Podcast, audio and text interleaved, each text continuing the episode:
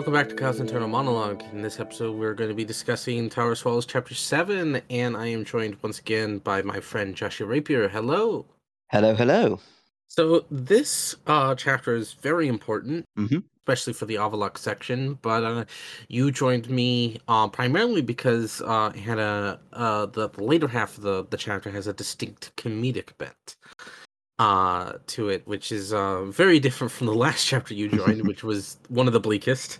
Indeed, it was. keeping in that line of the the cutesy end of chapter uh comedic stuff what are your thoughts on the knights errant uh, uh you know of uh, dandelion being known as viscount julian in uh Toussaint all that you've just scratched the surface of that that'll become important later but as someone who just encountered it what is your opinion on that Uh, well, first of all, I'd like to clarify I found this whole chapter funny, like not just the Ah. later half. Well, yeah, I do love the knights, uh, but I found all the dialogue in the first half like really witty, and uh, I'm sure we'll get into it. There's a lot of stuff to get into, Mhm. but with Dandelion, yeah, that was uh, that was revealed. I was like, yeah, this may as well happen to the guy. This does not surprise me here. he'd, he'd fuck himself into royalty. Guy sleeps around a lot. yeah, uh, we'll meet Anna Henrietta soon. Um, Mhm. and, and and everything going on with Toussaint.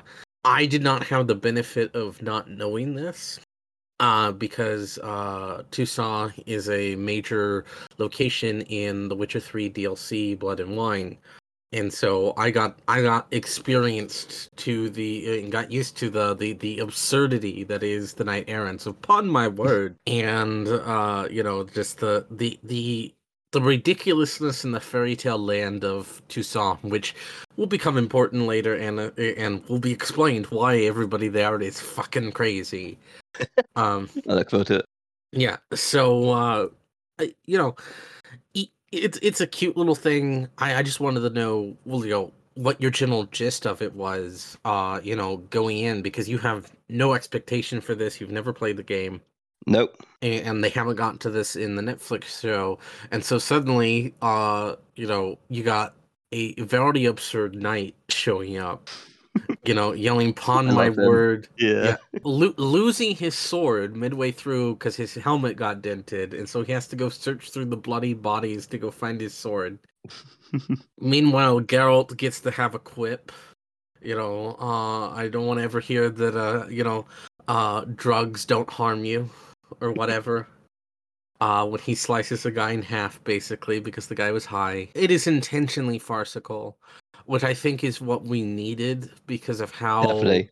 bleak this book has been. Yeah, this guy feels like he came from a Monty Python's Holy Grail sketch. Yes. And just ended up in of the Rings. And I love that juxtaposition. That's it's a really not a direction I expect to go in, but uh, it's really welcome after how bleak the previous chapter we, we talked about was. Yeah. Like uh this had a previously uh comedic chapter back uh early on in the book uh to break up the series stuff, but from then on it's been pretty much you know, and it has some like intentionally comedic moments like when uh uh Milva s- literally has to spank Cahir and Geralt with her belt uh and be team mom. This is the bonkers bit. You know, um I don't know, like you you mentioned that it has a sort of a Terry Pratchett vibe uh Yeah. in our text. And I've sadly never uh read anything by Terry Pratchett. Um but um one of his cohorts, Neil Gaiman, this Mhm. feels very Neil Gaiman in the way he does things. Things will be very dark, very dour, and then he'll just have a random fairy tale character show up to uh for no reason other than to give you the laugh. Yeah, I, that's very accurate. You uh I remember you mentioning uh in our text about the crossbow uh aside uh and how that cracked you up in intensely. The the Gabriel crossbow is basically it's cheap and it's affordable and uh it's easily manufactured and so like the the the, the advertisement Yeah.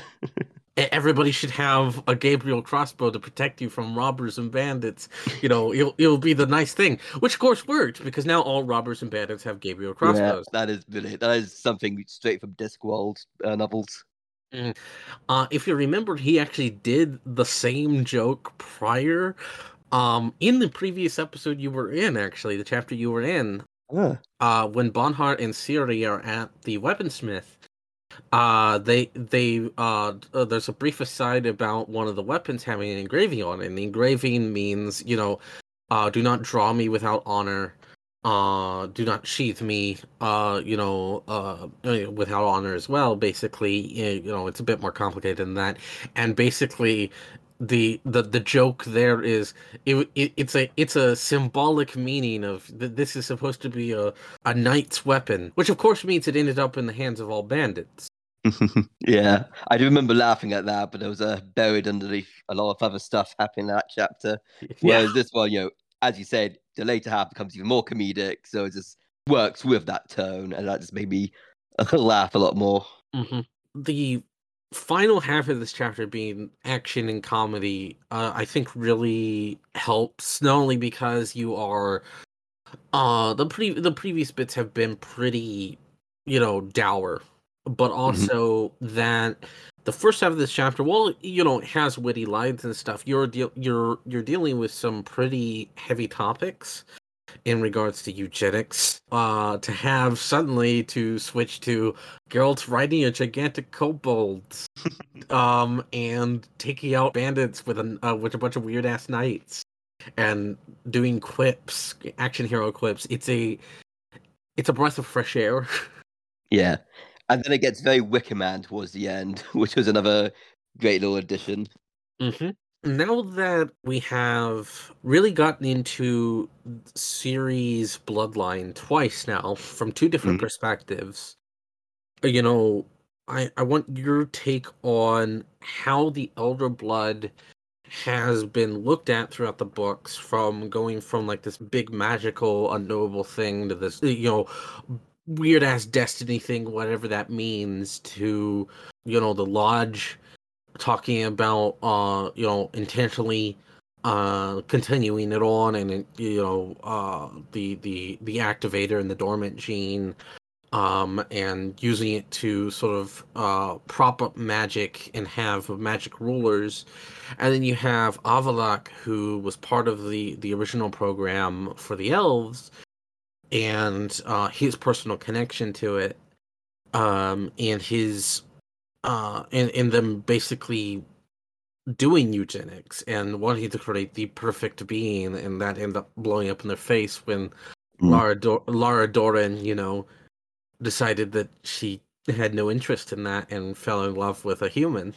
And we've heard the story of Lara Dorren for a mm-hmm. very long time on various different accounts.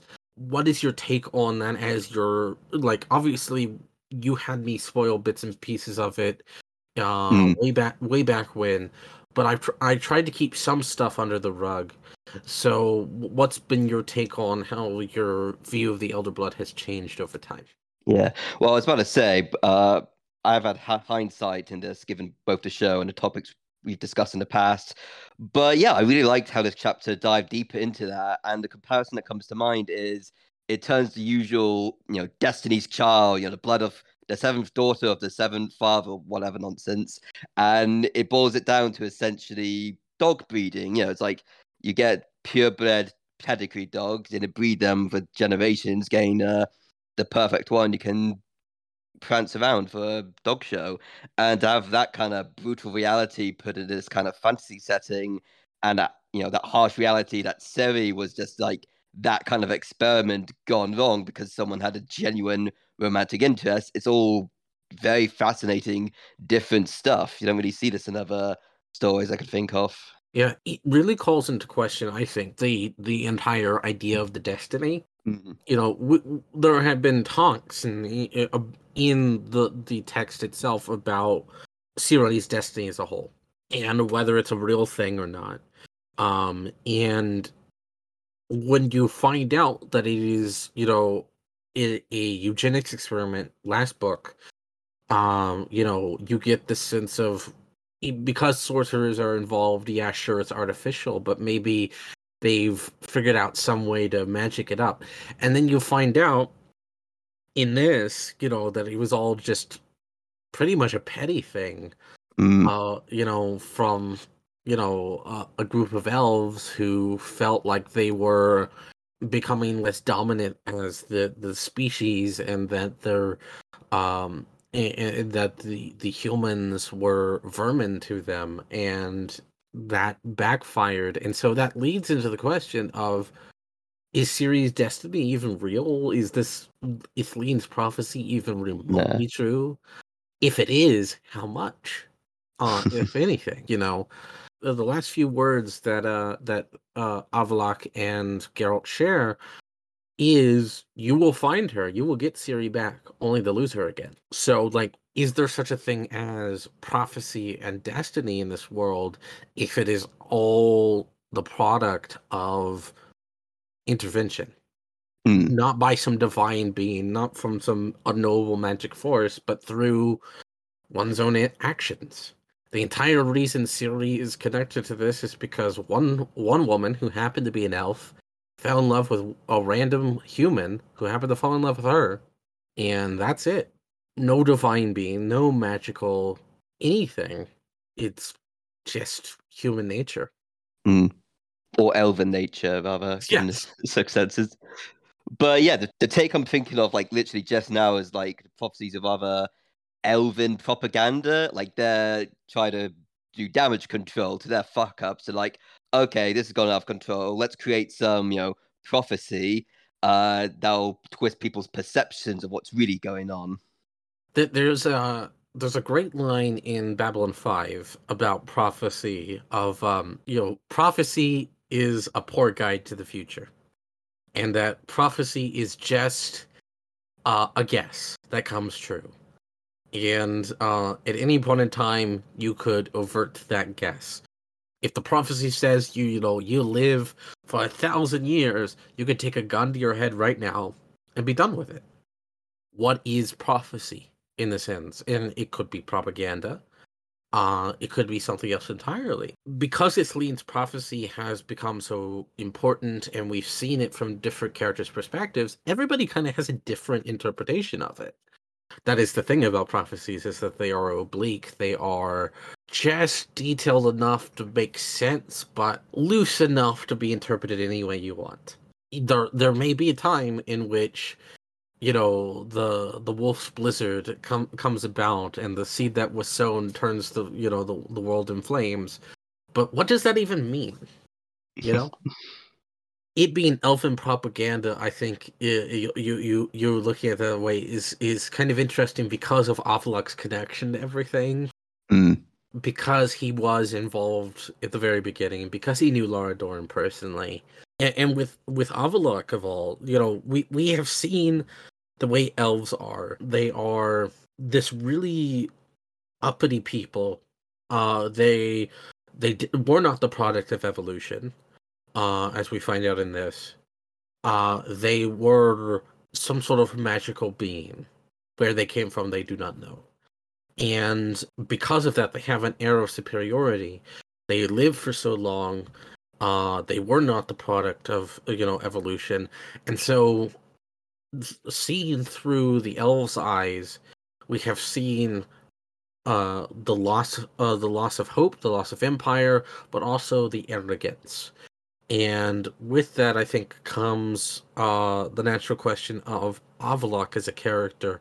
We'll be seeing more of him, but what are your thoughts on him now?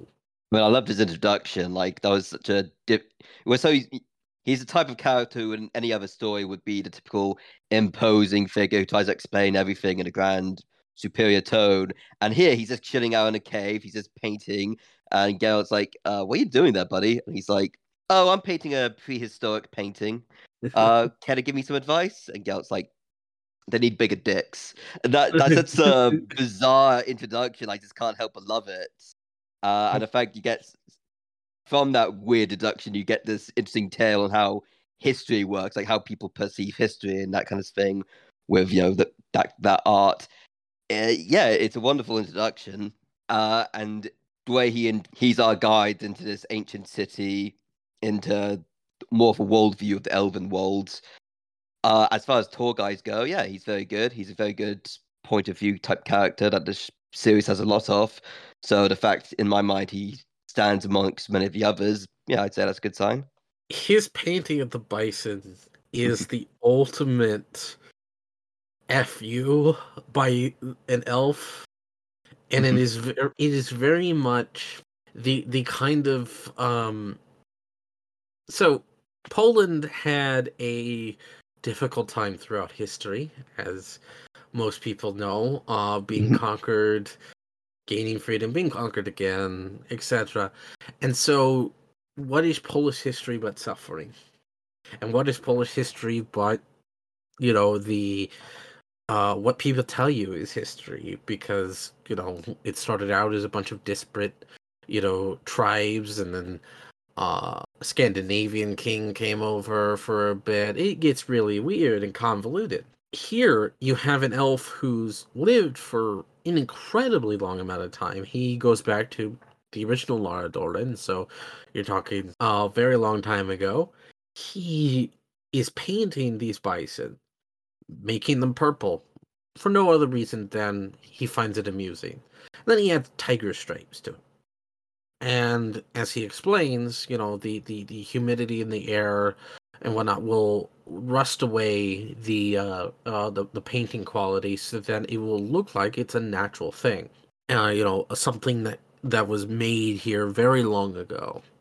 And so when humans who are notoriously short-lived in his mind come and view th- these paintings, they will assume it's from some ancient prehistoric.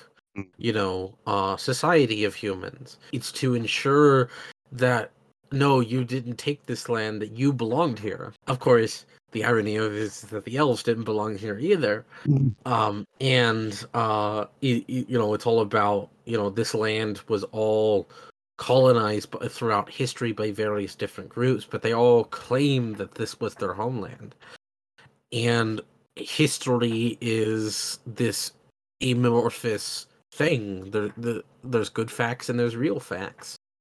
Um and that means that history is malleable. History is changeable. Uh who's to say what's in the textbook is true? At a certain point. Or an old saying, history is written by uh, written by the winners. yep exactly. That's very fitting in this scenario. an old example I like to pull is uh, obviously you guys didn't have to go through it, but the Pledge of Allegiance to the flag in the U.S. Mhm. It was it has changed over the years, and it wasn't until the 50s in which "Under God" was added randomly in the middle of because you know America was founded on religious freedom; it's one of our tenets, and so to have a sudden random Christian thing is a bit weird. It was done in response to uh specifically the um the anti-Christian communist sects that uh, they were afraid of back then. McCarthyism is Uh, the Red Scare. Yep. And basically, we rewrote history and said it was always there. I can talk to people, and as far as they're concerned, it's been there since the founding fathers, ignoring the fact that the Pledge of Allegiance wasn't created until 100 years after all of them were dead, and the flag itself wasn't created until, what, 50, 60 years after the founding of the country. Um, and so that's our history. It's fake. It's not real, but it's what we're taught. At the end of the day, how much of history is true? And that that leads into, you know, I had um uh, I had a friend I lived with who was a history student, and he talked about that uh once you get to a certain point in history, all you can do is you can read the sources, but the sources are inherently biased. Um, so you have to read multiple sources and then pick out, what you know, what is the common denominators in them, and and hope that was the truth. Uh, I used this example a couple chapters ago in one of my solo ones, but to your homeland, the Picts up in Scotland aren't actually called the Picts in any like any way that we know. It's the Roman name for them. You know, the ancient inhabitants of Scotland don't actually we don't know what they're called. The Romans called them that, so that's what we call them. You know, and so uh the the idea here is you know who's to say bison weren't purple? They're extinct by your time, so who cares, right?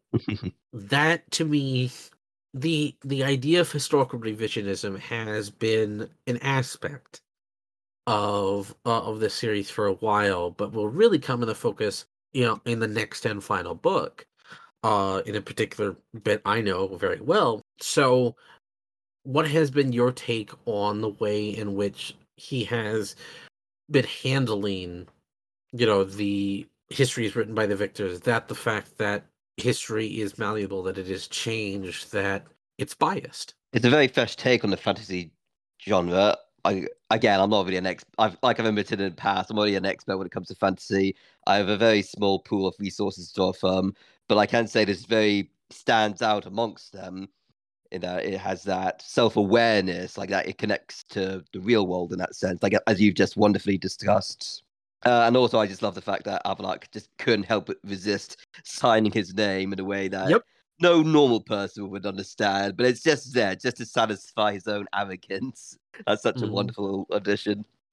He he's he's a piece of work. Um, we'll, we'll we'll get into more on him next book. Um, he's a major recurring figure. Um, but he's just such an asshole this entire time. I mean, this series has a lot of assholes, and compared to them, I find him somewhat likable, which is a sad way just uh, of how Yeah. low the bar of uh, morality is in this series. I mean, yeah, sure. Like he's not crazy like Vilgefortz or anything, but he's still like he's got this air of just. he- He's the kind of person that if you met in real life, you would have to fight the urge to punch him. Yeah, he'd definitely be one of those art frat bros at a university party who just brags about stuff. Yeah, like he has such this air of superiority. He's the entire time he's talking to Geralt, and Geralt even calls him out on this. You know, is that he treats Geralt like he's nothing, like he's a piece of meat, that he is a human, and he's like, you know, I'm I'm technically augmented. I'm not actually human, you know. Um, and but even then, th- that's just we're apes to him. He even calls us apes because we're the product of evolution. Elves aren't. At least that's the way they think they are. Mm. Um, and so you know, uh, as far as he's concerned, humans are no different than the uh than the ape that shoved a bone up his ass and shrieked for joy. And so that is that's his view of humans. Would you say this is all a very deliberate allegory to religion, specifically Christianity? Because I was thinking the way, you know, he's creating these fake prehistoric paintings, it feels very reminiscent of uh, certain religious beliefs that, you know, Satan created dinosaur bones just to mislead humanity. Uh, and now we're talking about uh, evolution, and, you know, Mm. a lot of Christians are anti uh, evolution. You know, they think we're made in God's image. So all this discussion is making me think that's a possible deliberate angle. Uh, do you have any thoughts on that? Um, well, uh, I don't think we've ever gotten into this before. As a Christian, I would say yes. Uh, Poland is a very Catholic country. Um, and uh, Sapkowski has been commenting on the Catholic Church as far back as the short stories, when she he has the not so subtle allegory for the Catholic Inquisition.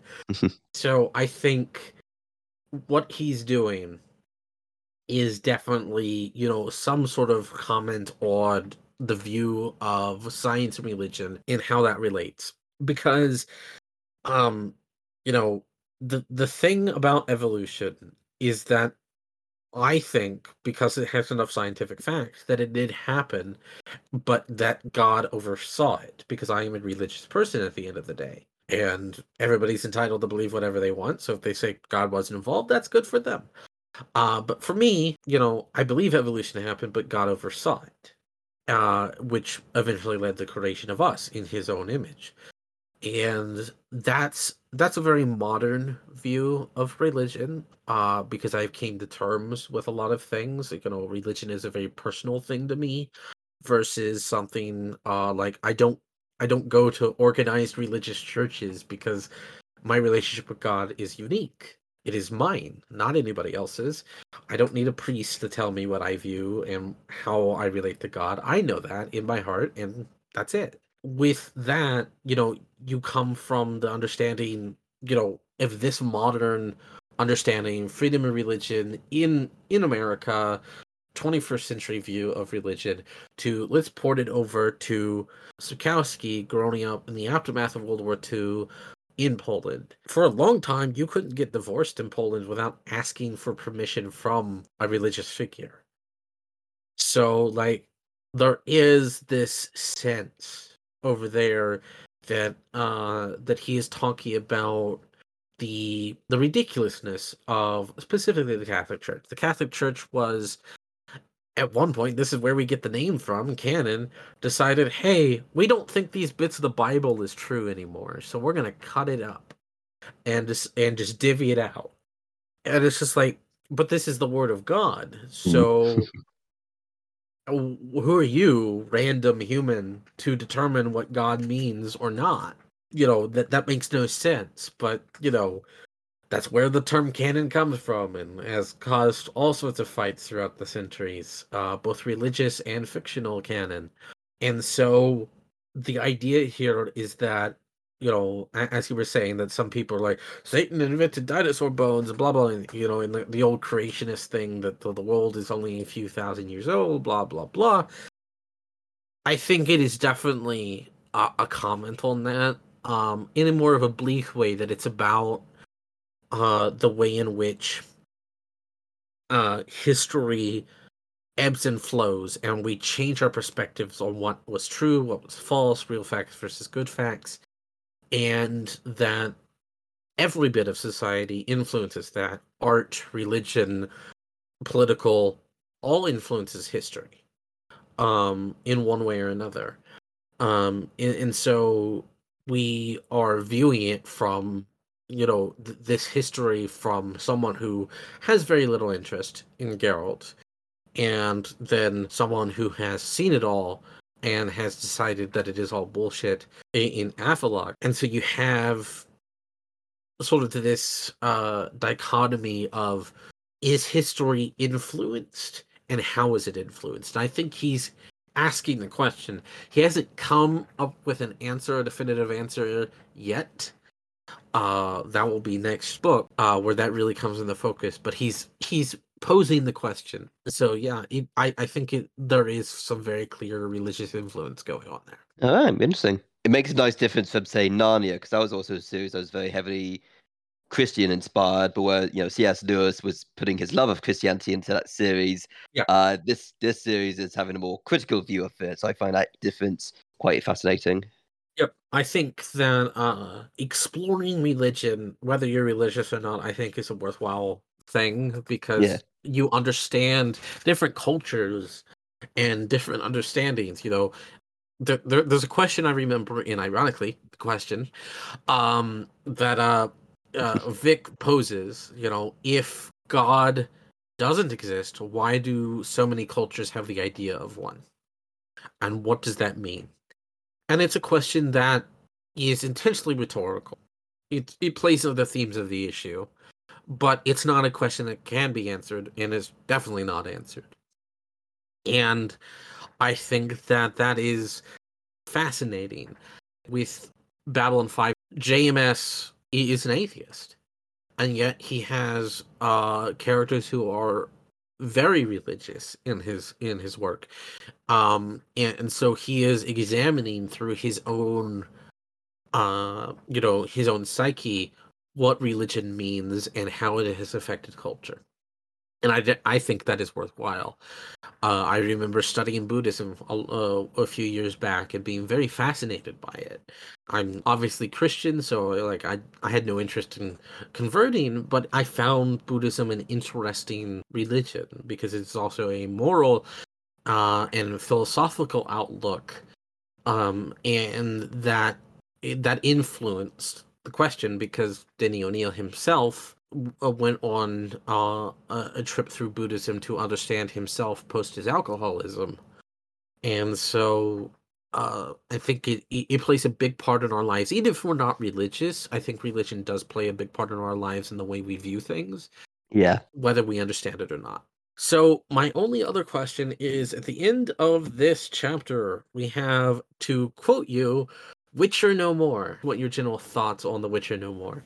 I feel like it was a long time coming. Like I feel like that moment of uh, Geralt losing his medallion and just being rather dismissive about it uh, is such a proves to be such a stark contrast to how he started. You know, in the past he'd kill an army just to get back that medallion back. It meant you know meant a lot to him in both a practical sense and that helped detect monsters, and that it's essentially the closest he's got to a birthright. I guess that's one way to look at it.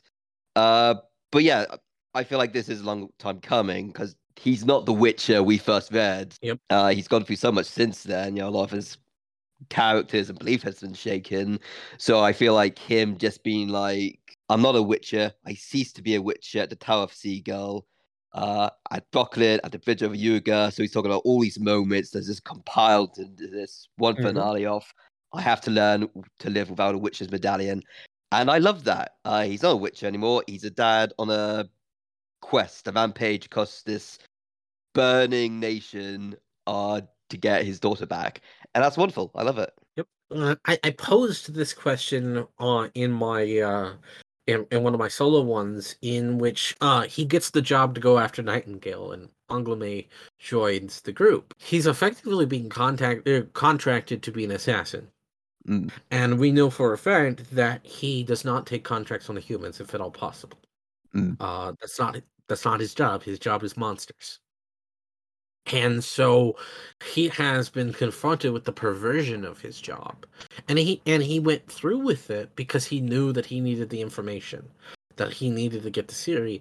And so he has in a sense not been a Witcher for a long time because he was willing to drop his code to take this job that has nothing to do with being a Witcher that was a perversion of the idea of a Witcher just so he could get some information on Ciri. And, uh, and he lists out the various different, you know, uh, times that he wasn't a Witcher. You know, the the Tower of the Gull with you know uh, the fight against Vilgefortz and the, on Thanedd, and then the uh, uh, uh, specifically the the Battle of the Bridge on the Yaruga. You have a man who has realized he has been pretending that you know, we talked about this a long, long time ago when we started this. Of mm, uh, the comfort blanket. Yep, Geralt is a Witcher, but he hides behind that comfort blanket of what a Witcher is, so he doesn't have to process his own emotions, his own feelings. And I'm the the emotionless monster hunter who kills and gets money, and that has been demonstrably untrue for a long ass time. Uh, I would argue since the beginning. It mm-hmm. was never it was never there. It's what he pretended to be. Now his pretense has dropped. You know, he has grown a lot over the course of these books, and something I pointed out a couple of times has been that when Geralt has lost everything is when he begins to grow because he has no defense. Mm. So right now he maybe believes Ciri is dead. He has some hope in, with Cahir seeing a future version of her, but he's not guaranteed. He believes Yen has betrayed him. He's lost his Witcher medallion. Um, he's got he's missing a tooth. He's missing a bit of an ear, and he's um uh, had his uh, you know leg broken and it hasn't healed properly. He's he's not in good shape. Mm. He has lost a lot and he's come to realize that I have to be who I am and not what I want to be. And you know, he's he does he's not the most mentally healthy person as we've discussed. And uh you know maybe uh you know he will attempt to regress but maybe he realizes that he's being foolish. You know he is he is not a fully mature man yet. He's he's growing uh but he's got uh he's got some more growing to go through um, and him giving up the Witcher uh, m- moniker, I think, is really important because a Witcher kills. That mm. is what a Witcher is designed to do. He is not here to kill; he's here to protect. Not only is he here to protect, he's here to save. And I think it's it's important to realize that a Witcher is is not some hero they were intentionally designed to be a twisted version of a knight in shining armor. Uh, that was the intention of the creation of the Witcher idea in Sapkowski's head. So, uh, him giving up being a Witcher to become this hero, for lack of a better word, uh, and when comparing that to Pac Perron, who is the fairy tale knight in shining armor, and how that has affected him, I think is is really important to note that Geralt is a knight. Quite literally, he's been knighted, but he's not. He has not accepted the role of the knight, but he's beginning to. Mm. He has become, or becoming, the knight in shining armor that saves the princess from the evil wizard. For you know, added irony. Just, uh, I really like uh Geralt giving up the Witcher uh, moniker. Um, th- this is a brief aside, but the Hexer, the short-lived 2002 TV show, did this, and uh, you know they, they sped it up insanely fast. Uh, but I, uh, I I always appreciate it. It's one of my favorite bits of that show. Um, is that in modern times when we have a Netflix show that that uh, sort of markets itself on cool monsters for the Witcher to fight, it was refreshing to see a TV series that was adapting this actually go with the themes and realize witchers aren't something to be heralded, that witchers Mhm. aren't saviors, that they aren't heroes, that they are monsters who kill monsters. And Geralt has moved beyond that. And I think that uh, that that's something that the games harm as well, is because the the games being sort of sequels Mhm. um they have Geralt become a Witcher again, and it is just not how that should go. And that really bothers me, uh, that Witcher is now this synonymous name for dark knight, you know, dark, uh, you know, knight in shiny armor hero. They aren't. Geralt was never a Witcher. He pretended to be, and I think that's important Mhm. uh, is that now he's realized himself, I'm not one. Yeah, he himself admitted the process went horribly wrong. Mm-hmm. So he's always been a comedian in a way, trying to fit into that role, into that setting. Mm-hmm. But uh, even a butcher has feelings. I, I, I like your your uh, calling it uh, Witcher No More because Spider-Man No More. I thought that was cute. Yeah. Plus, uh, Doctor No More, my Whovian is showing. Yep, yep, yep. As well. I didn't really connect it to that until you just said it. Yep, that that makes sense. My my mind just went straight to Spider-Man. Uh, naturally, it's all good.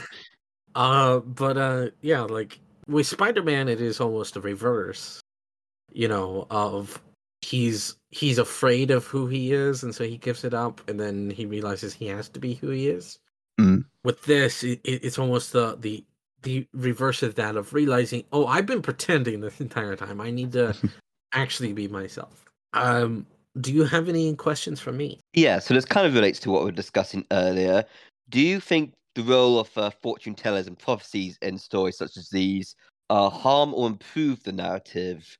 Now, in past and certain movies, like uh, for example, the Alice in Wonderland Tim Burton remake, there's all this talk of the prophecy and stuff, where oh, you know, so and so will defeat the monster.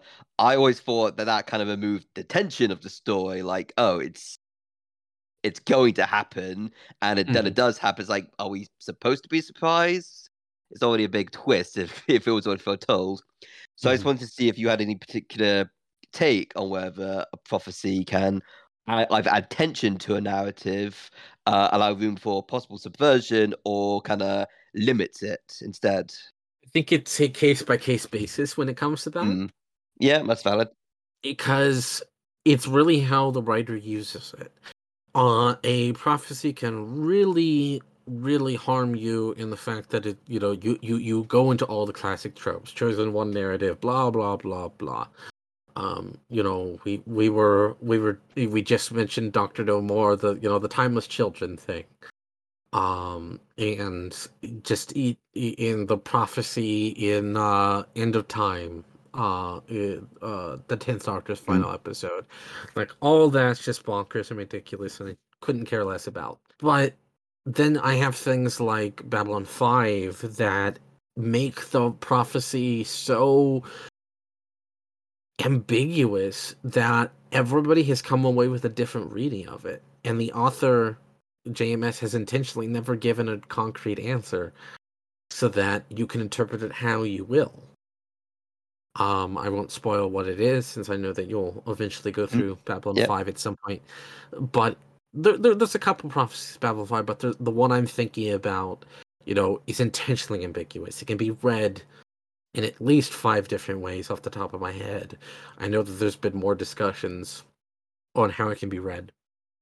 And then you have stuff like this where it's informing the way the characters feel.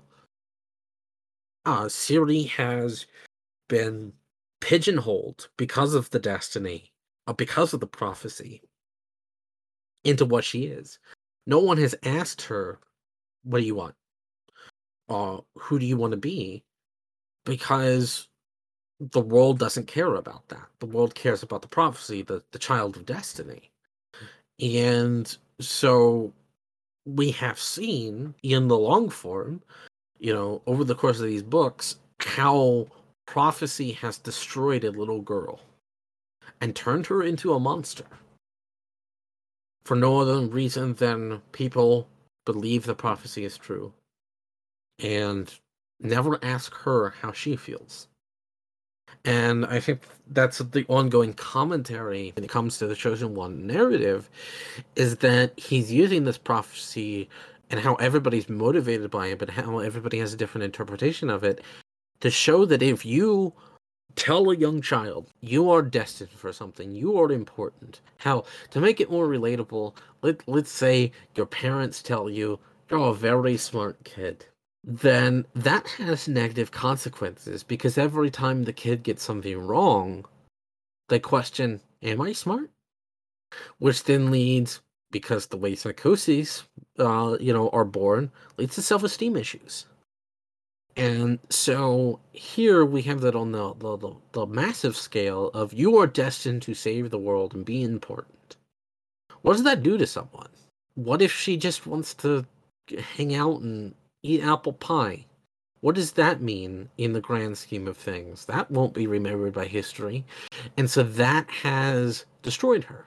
She has become a monster because what everybody believes she is. This prophecy has destroyed a little girl.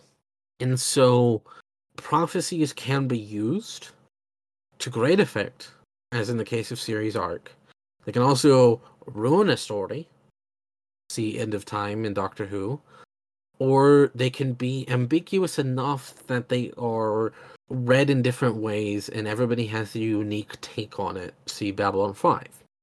So I think it's really a case by case basis and the the the talentedness of the writer and what they're trying to say with the prophecy. Is the prophecy there to deconstruct a character and tear them apart like Ciri? Or is the prophecy there just because that's what's required for our science fantasy or high flung fairy tale story? Mm. What is the intention of the prophecy, not in universe, but out of universe by the writer?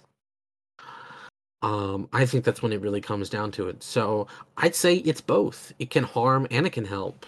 It's really determinate on the the work itself um you know i would like if there are is to be a prophecy in my fiction i'd like it to have a purpose beyond it coming true Mhm. so in the case of this you know it's it, the prophecy is inherent to Ciri's arc um, because he, Ciri is a deconstruction of chosen one narratives so that's what I like my prophecies to be as is ambiguous and to have a greater meaning beyond plot. Yeah, multiple choice. That's the way to go. Uh, if I'm to have a backstory, let it be a multiple choice. Good old Mhm. Joker. um. So yeah, that that's my that's my take on prophecies. I think they neither harm nor uh, nor hinder nor help. It's all about the way they are used. Yeah so it's more so about building up the atmosphere. Correct i guess one way to put it. I think this has been a, a real good dive. Mhm. Alrighty. Uh, so uh, thank you for joining me. Um, and I will be back again with chapter eight. Um, and uh, see you guys then. Bye. Bye.